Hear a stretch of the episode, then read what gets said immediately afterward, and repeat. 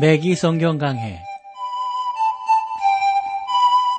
스루더바이블 제공으로 창세기부터 요한계시록까지 강해한 매기 목사님의 강해 설교를 보내드리는 매기성경강회, 오늘도 목동제일교회 김성근 목사님께서 말씀을 전해주시겠습니다. 네, 청취자 여러분 안녕하셨습니까? 매기성경강회, 자 오늘도 여러분들을 히브리서로 모시겠는데, 오늘은 히브리서 11장 말씀, 히브리서 11장은 여러분들이 잘 아시는 것과 같이 너무 귀한 말씀이에요.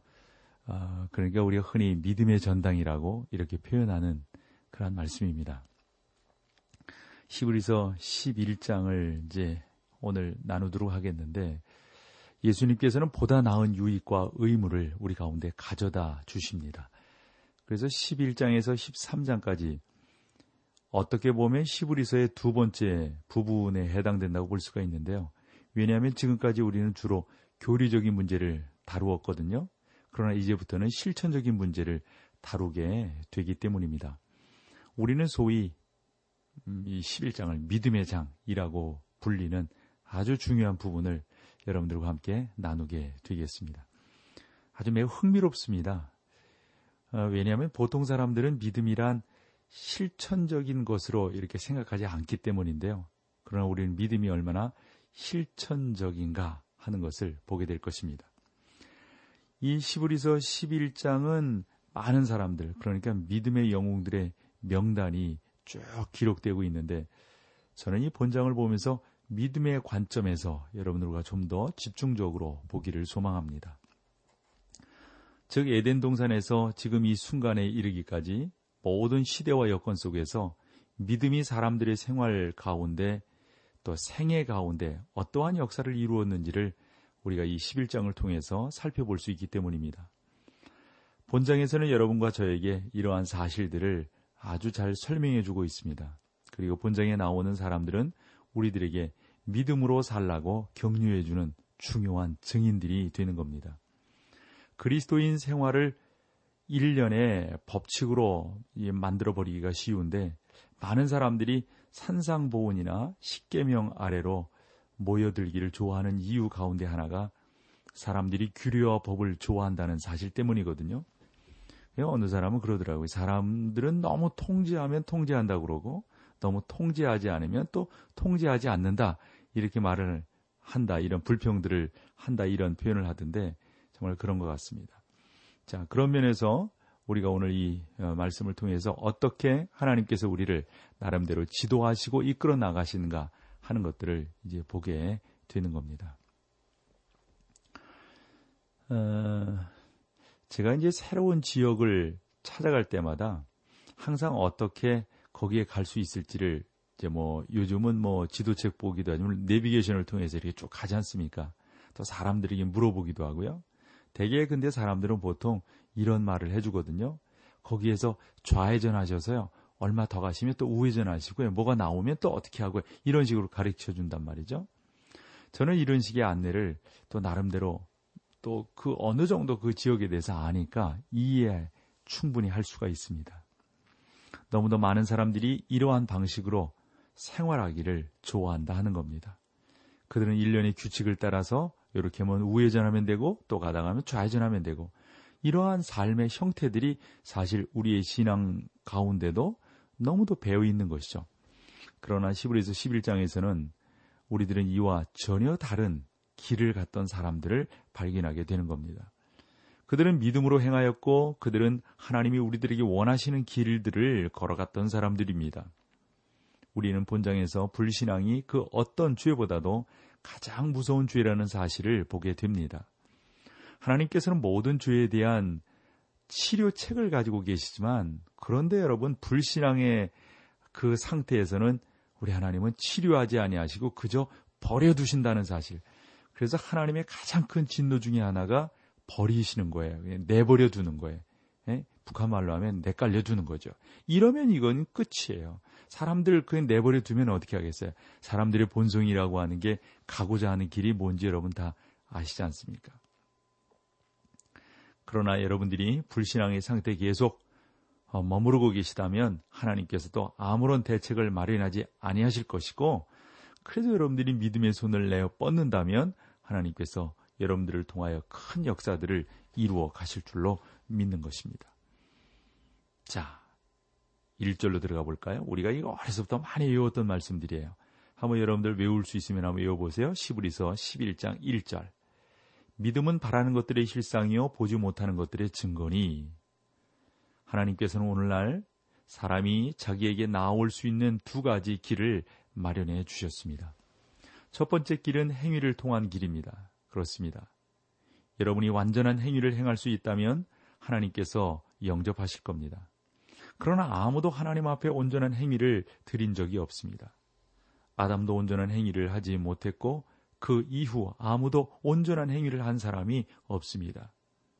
아브라함도 다윗도 다니엘도 그 행위가 온전치 못했더랬죠.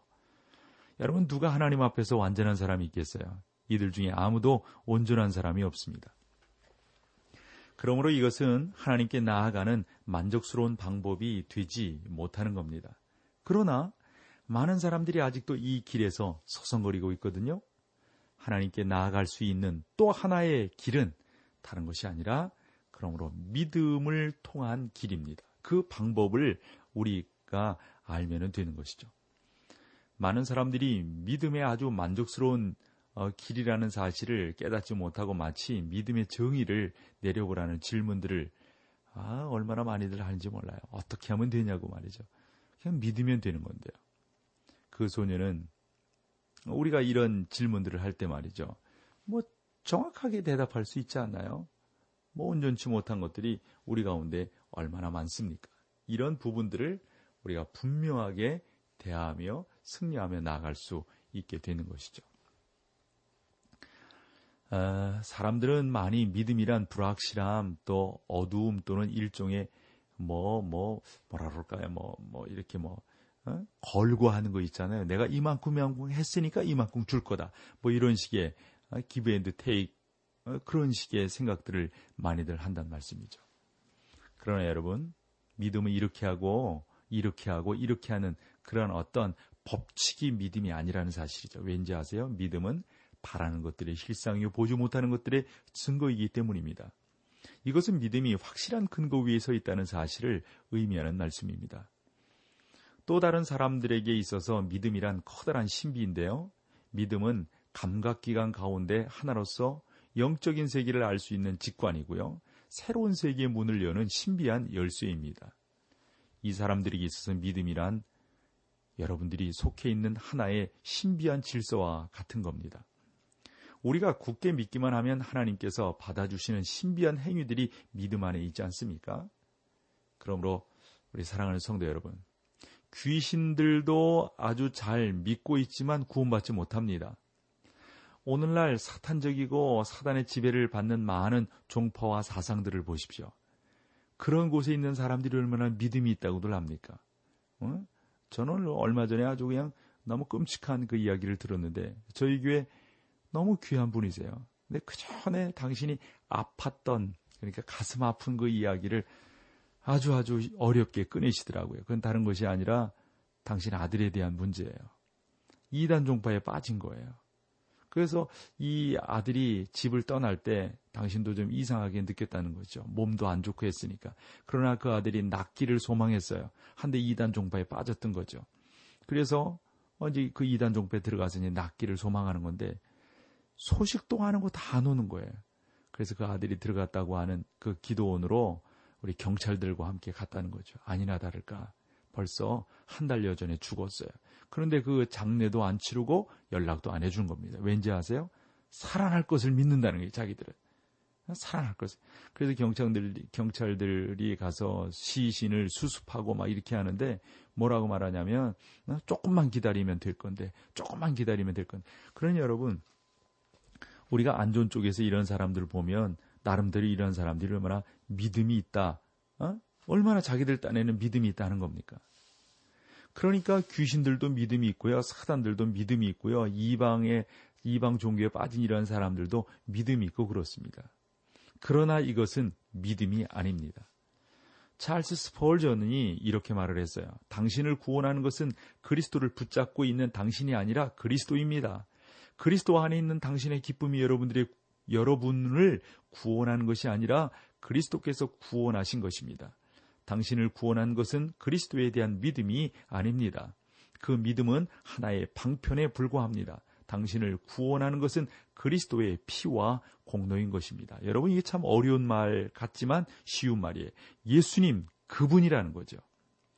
사랑하는 성도 여러분, 이것이 여러분을 구원하는 것입니다. 성도 여러분이 얼마나 열심히 믿느냐, 얼마나 땀 흘리며 믿느냐, 얼마나 수고하며 믿느냐, 이것이 중요한 것이 아니라 우리가 믿는 그분이 중요한 겁니다. 그러므로 믿음은 전혀 신비한 것이 아니고 주 예수 그리스도를 바라보는 그러한 효과적인 노력인 것을 우리가 알게 됩니다. 자, 여기서 우리 찬송과 함께하고 계속해서 말씀을 나누겠습니다.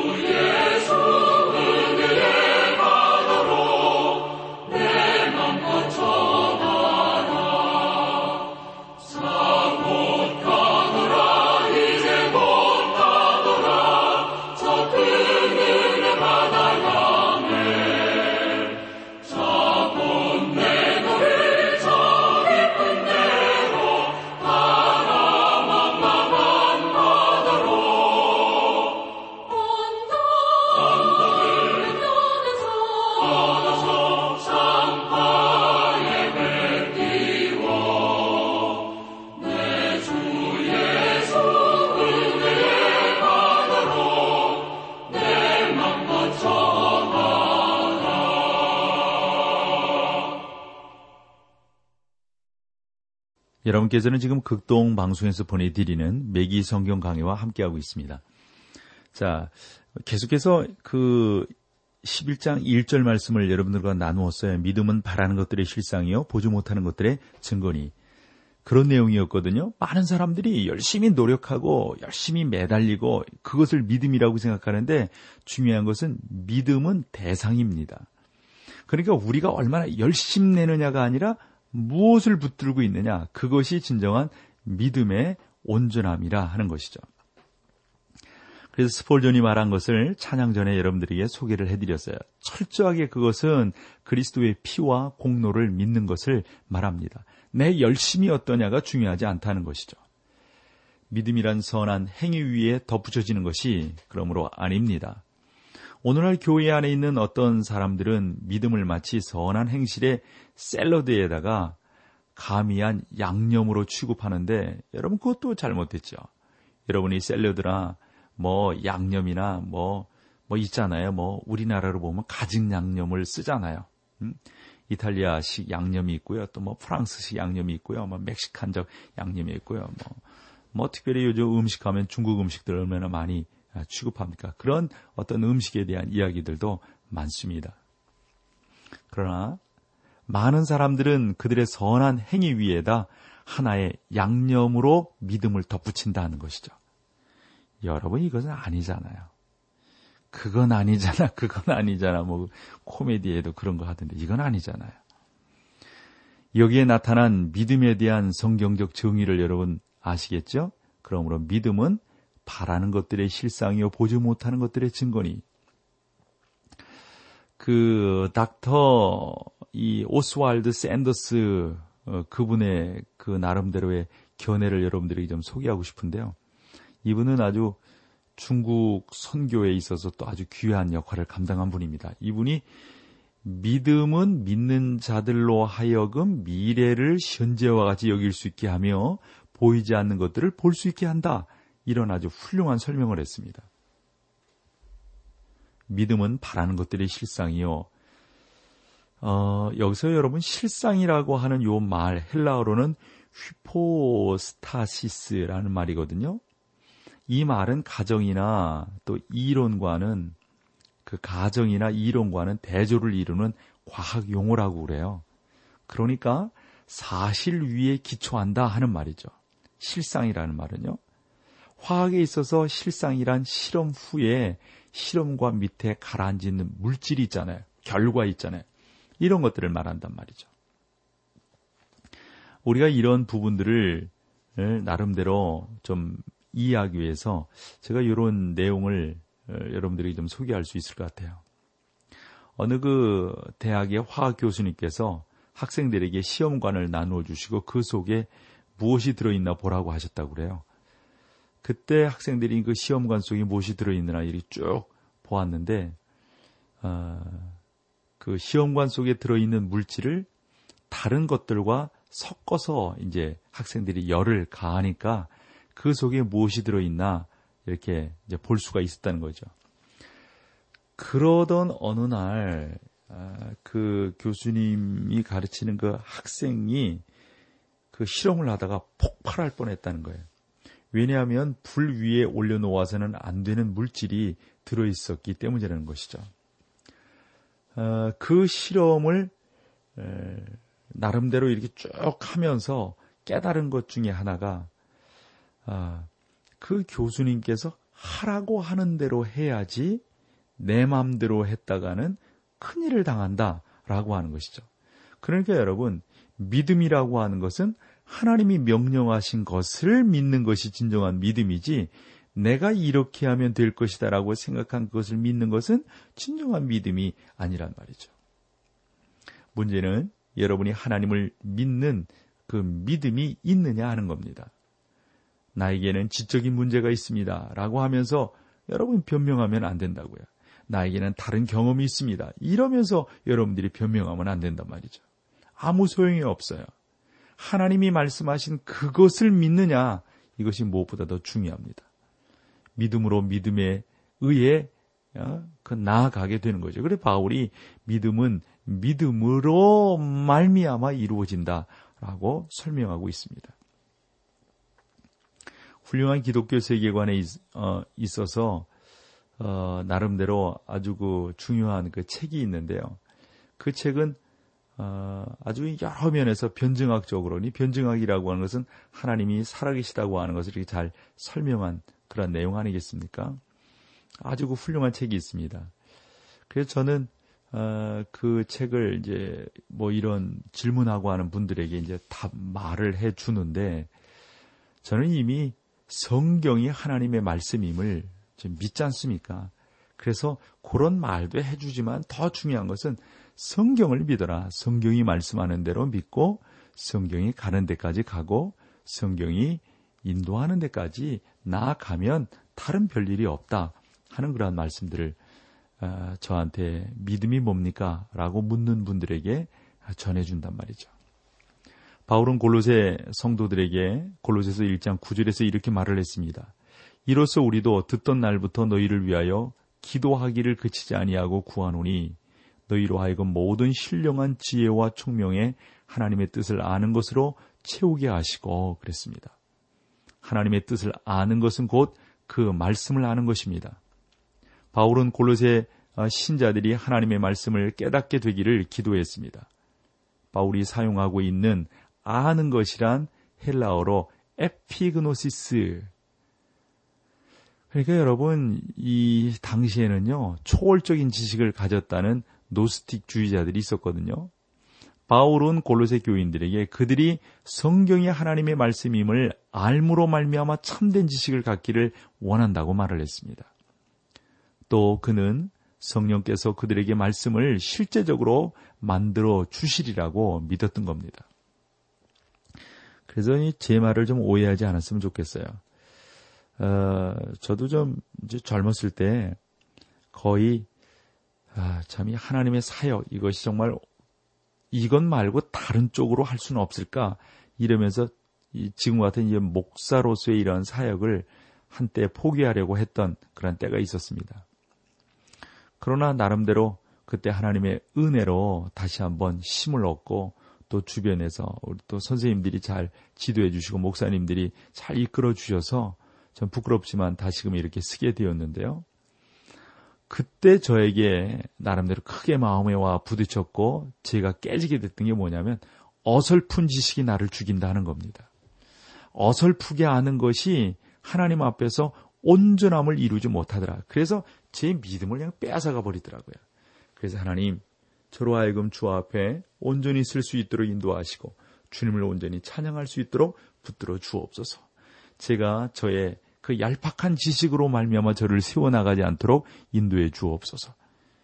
얼마나 심령이 평안하든지요. 성령의 인도함이 제 안으로 확 다가오는 것을 경험하게 되었습니다. 그러므로 믿음은 하나님의 말씀 위에 근거한 것입니다. 우리의 지식 위에 근거하지도 아니하고요. 경험 위에 근거하지도 않습니다. 여러분, 그래서 성경 공부를 해야 돼요. 우리가 앞서서 살폈던 히브리서 10장 39절에 보면 우리는 뒤로 물러나 침륜에 빠질 자가 아니요 오직 영혼을 구원함에 이르는 믿음을 가진 자니라. 그렇습니다. 오직 주 앞으로 나아가고 오직 주님만 바라보고 오직 주님께만 영광을 올려드리는 우리 모두가 되어야 한단 말이죠. 또 보면 보지 못하는 것들의 증거니 그랬습니다. 우리는 믿음이 바라는 것들의 사실임을 알았습니다. 그렇죠? 그리고 여러분, 보지 못하는 것들의 증거라고 하는 것은 우리 안에서 경험되어지지 않는다 해서 그것이 믿음의 대상이 아닌 것은 아니란 말이죠. 철저하게 여러분들이 하나님, 그분이 우리로 하여금 믿으라고 하신 말씀해 주신 그 말씀 가운데로 담대히 나아가는 것이 무엇보다도 중요하다 하는 겁니다. 믿음은 어둠 속으로 뛰어들어가는 것이 아닙니다. 또한 믿음은 그렇게 되기를 바라는 것도 아닙니다. 믿음은 실제와 증거입니다. 이성에 대해서는 실체를 법적으로 증거를 제공하는 것이거든요. 여러분이 정말로 믿기를 원한다면 믿을 수 있어요. 여러분은 어리석은 일들도 믿을 수 있지만 하나님께서는 그런 것들을 원치 아니하시고 하나님 그 말씀을 믿고 그대로 실천하며 나아가기를 원하고 계신 것이죠. 그러한 여러분 모두가 다 되시기를 소망합니다. 자, 오늘 여기까지 하고요. 다음 시간에 뵙겠습니다. 감사합니다. 매기성경강회, 지금까지 스루더바이블 제공으로 창세기부터 요한계시록까지 강해한 매기 목사님의 강해 설교를 목동제일교회 김성근 목사님께서 전해주셨습니다. 이 시간 방송 들으시고 청취 소감을 보내주신 분께는 나침반 출판사에서 신앙서적을 보내드립니다. 청취 소감을 남겨주실 분들은 극동방송 홈페이지 매기성경강회로 들어오셔서 사연을 남겨주시거나 문자로 참여하실 분들은 한 통에 50원의 유료 문자 샵 1069, 샵 1069번으로 보내주시기 바랍니다. 매기성경강회 오늘 순서를 마칩니다.